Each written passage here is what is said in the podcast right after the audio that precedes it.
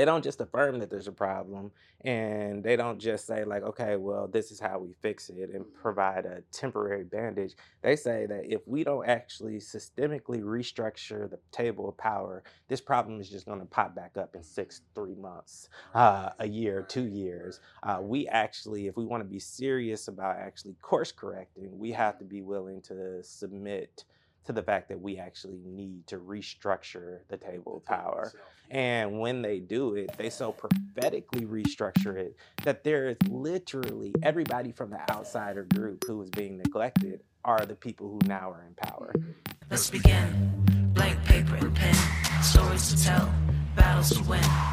Deep breath and count to ten. Let's begin. Let's begin. Let's begin. Let's begin. What up, folks? It is Leroy Barber. This is the Sit Up Podcast. And uh, this week we have the honor of being at the Christian Community Development Association conference in Kansas City. You know, I haven't, I haven't, um, I haven't given uh, our producer any trouble about being in Kansas City. I haven't asked him about his team, but I'm gonna let him. Uh, I'm, I'm, gonna let him off the hook for right now. Uh, but y'all know Andrew Morgan is behind the scenes producing uh, this show, and uh, we're thankful for him and his work, but just not his football team. I can edit that. Yeah. Uh, so we're in Kansas City. Uh, we are uh, at the CCDA conference, um, and I am with today Dominique Du Bois Gilliard. And he is on the board of CCDA.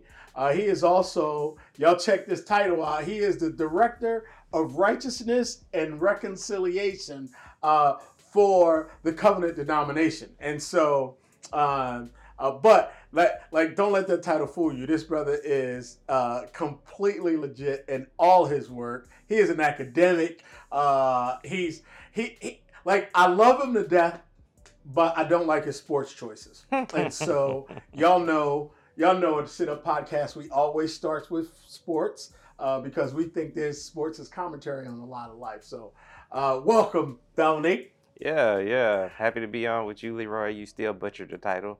It's the director of racial righteousness oh. and reconciliation. See? But I tried to write it down, didn't I? I should have yeah, just read it right yeah, out of the book. Yeah, but you know, everybody makes mistakes, including your sports teams. Yeah, so right. you know. All right, here we go. So, so y'all know we like to start with this little bit. So, tell us your sports choices, and I'll I'll uh, I'll get a chance to hack them out. So. so. in basketball, I'm an Atlanta Hawks fan who went and embarrassed your number one Sixers, uh, well, number one seed Sixers uh, last mm-hmm, year. Um, mm-hmm. and you you really loved the John Collins T-shirt that he made about his dunk on Embiid. So. Um, yeah, that's that's how I feel about us in basketball uh, right now. Um, uh-huh, uh-huh. I got to take the heat more for my my football choice. Um, Atlanta Falcons. We just uh, obviously people can probably see I'm from Atlanta. That's right. Um, That's so, right. Y'all um, hear the theme, right? Y'all hear the ATL theme. Yeah. So you know the Falcons are what the Falcons are at this point. Um, and who they play this week? Mm. I don't even. Oh, Cowboys. Yeah, there you go. So you know, hey. Well, if y'all lay another egg like y'all did next, last week, we'll, should, we'll be I fine. waited to do this interview next week. we'll be fine. And uh, then, you know, the Braves. Um, I am not a Braves fan. Um, I don't like the Atlanta Braves. I grew up playing baseball my entire life and was a huge Braves fan till I realized that – the Braves could never find money to pay their stars of color, mm-hmm. but they mm-hmm. always sustained their white stars. And so for me, even as a young age, I mean, literally, I played baseball since the age of four. I got a baseball scholarship to go mm-hmm. play in college. Like I, baseball was my life for so much of it, and it was just so heartbreaking to see the Braves yeah. make that choice after choice after choice in an explicitly racial mm-hmm, way mm-hmm, that I feel like people have had to turn a blind eye to to remain a fan, mm-hmm, in much the way that we've had to turn a blind eye to the the tomahawk, tomahawk chop yeah, and yeah, all of yeah, these imp- racial implications. And so I think there's a certain blindness uh-huh, that one uh-huh. must have to remain a loyal Braves fan when it comes to race. But I am happy for the city of Atlanta because we have been title deprived, and so so excited about you know all of the energy that the title brought to the city. So so if y'all if y'all don't know, you you can hear what is coming. Uh, that uh, down. I don't know if many people knew how that you played that you played baseball and that you were you were headed in in that direction uh, Man. for your professional life. Hey, I threw a no hitter in high school. Like I was like hardcore. Mhm, mhm. Baseball is my life kind Mhm, of thing. So mhm. yeah. But so, but when you were young, you peeped like what was going on with the Braves, and like it's funny because you were playing baseball, you were headed towards this direction in your life, but this one thing about the Braves you didn't like as a as a young man, as as a kid coming growing up, Yeah. and that path is the path that you land on Exactly. now, Hey, right? guys got a sense of humor. Yes. He's like, keep that, Yeah. keep that, because that's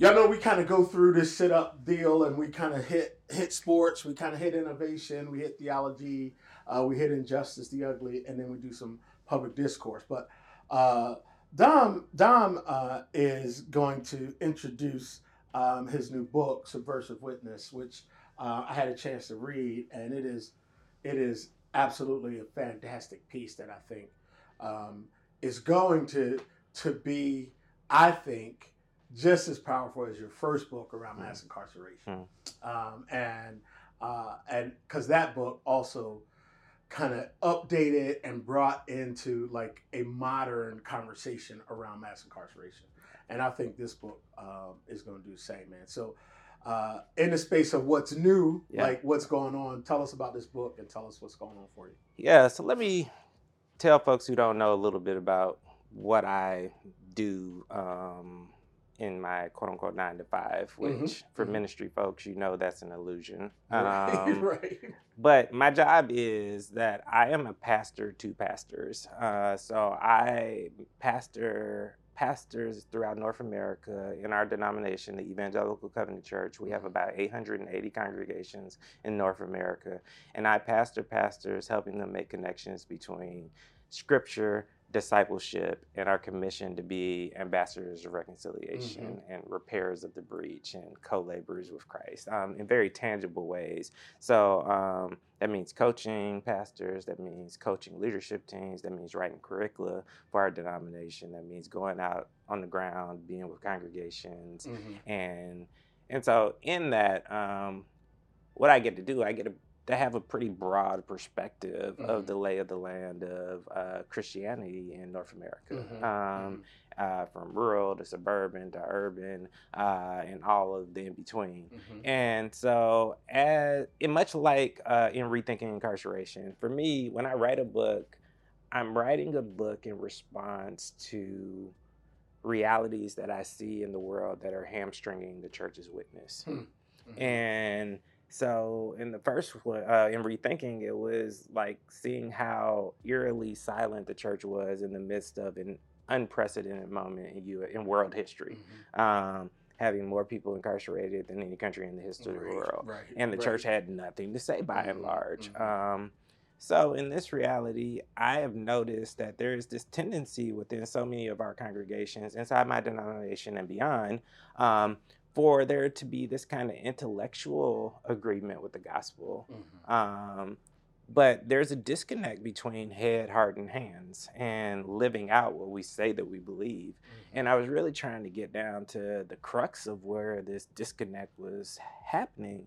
And in a lot of respects, I mean, there's a number of different reasons. Mhm. Um, but one of the ones that we oftentimes just don't want to name and press into um, is the, the reality of privilege and the way in which privilege seduces us into abiding by the patterns and the logics of this world. It's privilege, Mhm. uh, Mhm. unbridled privilege, I believe, is really one of the vehicles that Satan uses to drive his missional purpose, which is to kill, steal, and destroy our Uh-huh, witness. uh-huh. Um, and and so I wanted to the conversation about privilege is not a new one, just Right, like the conversation about mass incarceration wasn't a new Mhm. one, Mhm. but it it's never been framed for the people of God through the word of God in Right, an right. explicable, accessible way. And so I wanted to do the work of helping people to understand that the conversation about privilege is really a conversation about discipleship. Mm. And it's really a conversation about understanding what our missional purpose is as the people of God. Mhm, And I mhm. believe it's simply to make God's name known and love shown throughout the world. Mhm. And privilege is something that hinders our ability to embody that and Mhm. even to see the ways in which we there is this glaring disconnect that the rest of the world sees between what we say we believe and how we live out what right, we yeah, believe. yeah. And so I wanted to equip the church to actually do the work of allowing scripture to actually be a light for our path and a lamp unto our feet and to actually help us to see that scripture is just not some collection of archaic stories Mhm, that have no mhm, relevance mhm, for our day and mhm. time but they're actually a living breathing word that actually continue to give us fresh inspiration and direction in the midst of the complexities of the things Uh-huh, we're trying to uh-huh, navigate uh-huh, today uh-huh. And you know, that's like the way you you invite people into scripture is uh one, right? Like in a day and time where people don't want to hear that. yeah yeah Right? Like I don't like this dude's always talking about scripture, right? And you you did that in your first book, Rethinking Mass Incarceration, right? And now you're doing this again with privilege. Um how what how do people respond to that? They don't I don't yeah like we don't want to hear the Bible, man. Come on, give us something else. So yeah, so let me first say there, you know, what I found is that when the conversation of privilege comes up congregationally, there's generally one of three responses. The first response is uh, denial that privilege is real, Mm-hmm, and uh, rejection of the conversation because it's not biblical. mm-hmm, mm-hmm. Um, the second response is where you see leaders kind of give a wink and a nod, acknowledging that they realize that privilege is a real thing mm-hmm. but they also acknowledge that it's very tricky terrain to navigate. And so instead of pressing in and potentially losing people and funding, uh, they ultimately will just sidestep the conversation. Mm-hmm, Um, and then the third response, you see congregants and pastors who both affirm that privilege is real and they do the hard work of pressing in and trying to reckon with the realities of privilege and its implications. But the revelations that come out through that reckoning are so stark for so mm-hmm, many people that there usually ends up being a kind of missional paralysis where people feel so burdened by everything Mhm. that they've found from this reckoning that right. that it didn't really liberate them to Mm-hmm. participate and demonstrate their faith in in a way that allows them again to bear witness to who and whose they are Mhm, and and the missional purpose of the people of God. And so I said, you know, I'm seeing this trend everywhere. mhm, It's one of these three responses. mhm, And I said, there's got to be another way. There's got to be a more faithful way to Uh-huh. engage this conversation. And so, much like in rethinking, that drove me back to scripture, that drove me back to prayer, that drove me back to discerning community. And what I realized is that scripture does offer us a, another way, a 4th Mhm. way, a more faithful way. And that says, scripture says that privilege is real mhm. and we're always going to be tempted to exploit privilege for Mhm. our, our selfish gain. Right, right, right. But if we are truly people trying to model our lives after Jesus, if we're truly people trying to live into Philippians 2 and take on the mindset of Christ, Mhm. we actually see that Christ actually gives us an example of what we are supposed to do with privilege. Mhm. And that is to strategically leverage it to further the kingdom and to sacrificially love our neighbors. Hmm. Um, and so, but we'll never get to that point if we keep dancing around the elephant in the room. Right, right. We got to reckon with privilege and we got to do it through biblically based discipleship. And we have to do it through the scriptures. Mhm, And so mhm. for me, I am always going to lead out with the scriptures. 'cause I believe the scriptures actually are the playbook for, Mhm, for the uh-huh, people of uh-huh, God. uh-huh. And when we try to derive solutions outside of that, um, you know, we're doing it in our own strength and in our own limited Right, power. right, and right. we're not uh, tapping into the power that's at work within us Mhm, and mhm. ac- accessible to us Mhm. as the people of God, you know, submitted to the power and directed by the power of the Holy Mhm, Spirit. And so, yeah.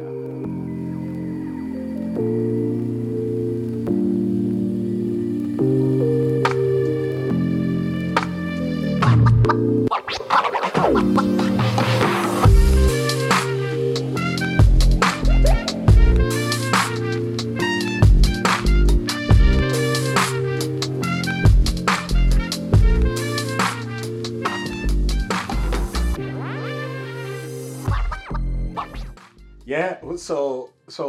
I, I read your book. You you got some examples in there. Yeah. So um, give us one that you want to share. You know, you know, not too much so people Yeah, can yeah, still buy the book. But yeah. Yeah, so I think one of the most tangible uh, examples of privilege that I'm just like I'm shocked that like these things aren't really preached and t- taught Right. and yeah. because it's pretty clear um, would be a passage like Acts six one through 7 Mhm.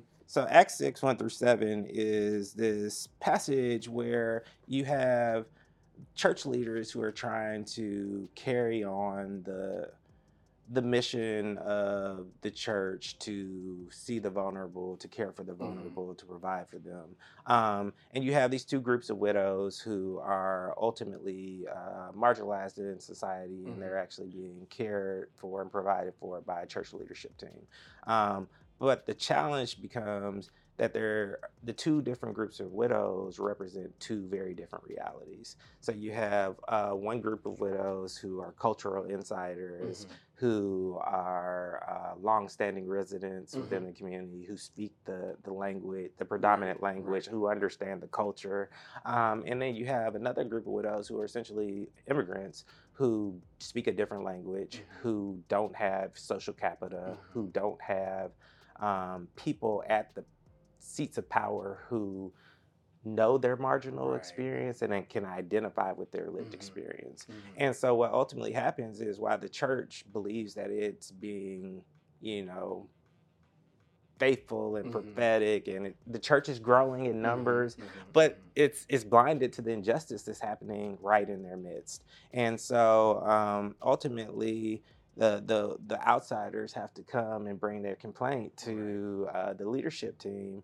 And this is where we get a chance to see uh, the maturity of the these these men um, because they ultimately don't respond to the discrimination complaint that's waged by saying you're actually the ones who are causing the problem by uh, bringing By raising this up. issue Right. right. um, that that they don't try to explain away the problem. They Mhm, don't try to say, "But look at all the good stuff we're doing for you." Like it Mhm, might not be equitable, but we're we don't even have to do what we're doing. Right, They don't right. do any of that kind Right. of stuff. They actually hear the complaint, go back, discern amongst themselves, look at the structure of the the food distribution program, and then they come back and they validate that in fact there has been a discrepancy and discrimination going on. Mhm. And in addition to this, and this is really the word for the church, in that they don't just affirm that there's a problem and they don't just say, like, okay, well, this is how we fix it and Mhm. provide a temporary bandage. They say that if we don't actually systemically restructure the table of power, this problem is just going to pop back up in six, three months, uh, a Right, year, two years. right, Uh, we actually, if we want to be serious about actually course correcting, we have to be willing to submit to the fact that we actually need to restructure the table of power. itself, yeah. And when they do it, they so prophetically restructure it that there is literally everybody from the outsider group who is being neglected are the people who now are in power. Mhm. And it's this it's this prophetic passage in the fact that I think one of the reasons why we don't deal with injustice today and oppression today Mhm. and call out systemic sin is because we think it's a, dist- a distraction from the gospel. Right. Right.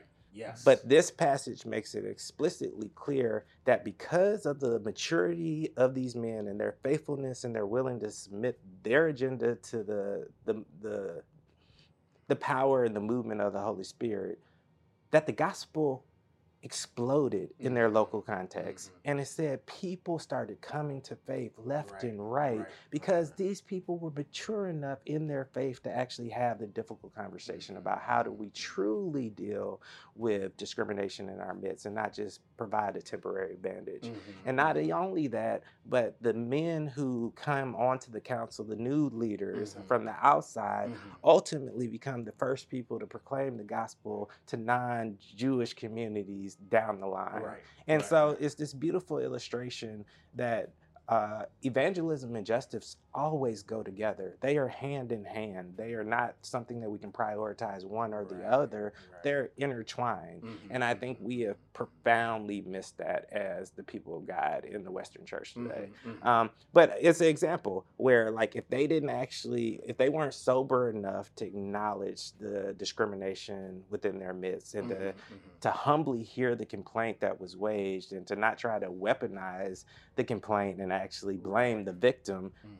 The gospel explosion wouldn't have happened because the world was aware of the discrimination that was going on and they wanted to see how the church was going to respond. Like, were they going to be accountable? Were they going to be confessional? Were they going to be repentant? Mhm. Or were they going to do the apology, no apology? Right. Or are they going to try to explain it away and Right, cast blame right. on, you know, the marginal community? Huh. So.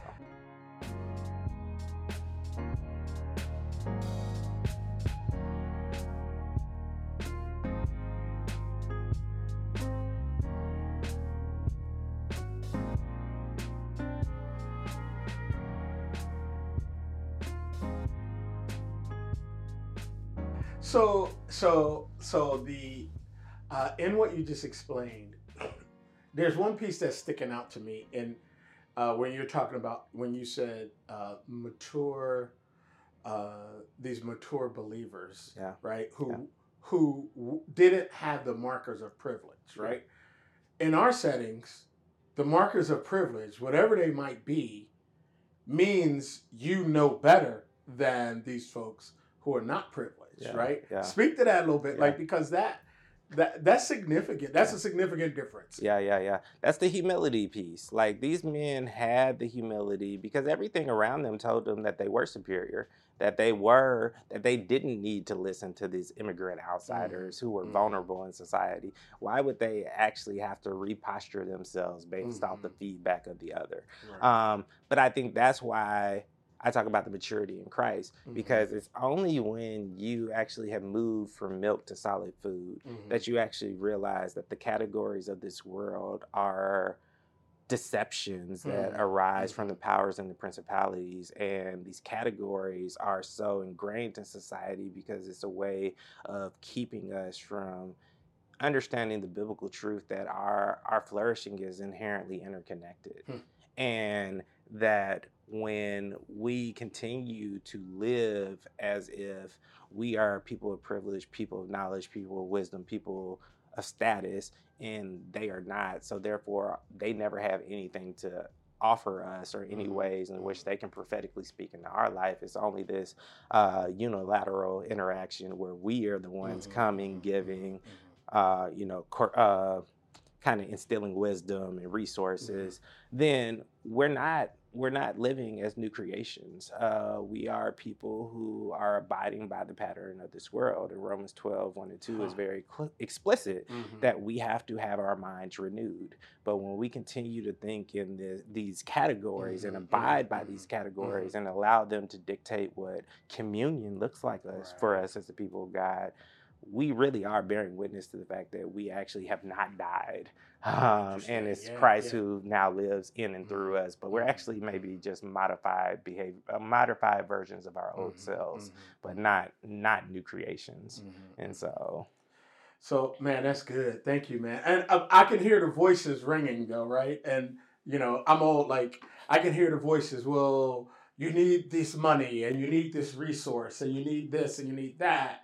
Um, you know, Dom, like, I that sounds all great, but you know, uh, we do need the resources and we do need the money, but we need it in a way that help that bears witness to the fact that our flourishing is inherently interconnected and Mhm. my flourishing can't be dependent upon your generosity to me Mm. but it's dependent on the fact that you've been discipled well enough to know that w- what we have is not just for us Mhm. um, Mhm. uh, we're blessed to be a blessing and the blessings that uh, come to us are supposed to flow through us Mhm. and not just be contained within us in our biological family structures Mhm. um, again that's that's an anti-gospel understanding of flourishing Yeah. of shalom Mhm. and but it's one that all too often we we not only hold within our congregations but we disciple people into Mhm. um, and I think this book really tries to get after what does it mean for us to understand that there's a missional purpose to the privileges that we have. Um, and missionally, privilege invites us to become uh, a moral and ethical voice of clarity in places of distinction Mm. where other people around us have other interests and priorities. Mhm. Um, missionally, privilege invites us to see how we can take um, sinful realities uh, that have created divisions amongst us Mhm. and to subversively use them to bear witness to who and whose we are Yeah. in ways that allows us to actually create what I like to call kingdom pressure points within unjust systems and structures so that we can actually top, topple them and then prophetically reconstruct them uh, in a way that faithfully honors Uh-huh, Jesus and uh-huh. again moves towards the realities of the inbreaking kingdom. Nice. So, so uh, th- thank you for being here. Yeah. Uh, and if folks want to get in touch with you, how how can they do that? You know, I hate these questions on the spot, um, but um, so on um i am on instagram i am on twitter i am on facebook on ig i am uh, dominique d gilliard uh-huh. and uh, facebook you can just uh, dominique du bois gilliard Uh-huh. uh, my author page you can find me there and then on twitter i am d d gilliard so dominique du bois gilliard d d gilliard on twitter All right. Well, thank you, man. And uh, Dominique Gillard, Gilliard, uh, the director of racial righteousness and, and reconciliation for the Evangelical Covenant Church. Thanks for being with us, man. yeah Uh, this is Leroy Barber. Uh, this is the Sit Up Podcast. Let's begin. Live life like you know the clock's ticking. On your mark, get set, ready. Let's begin. Let's begin. Let's begin. Let's begin.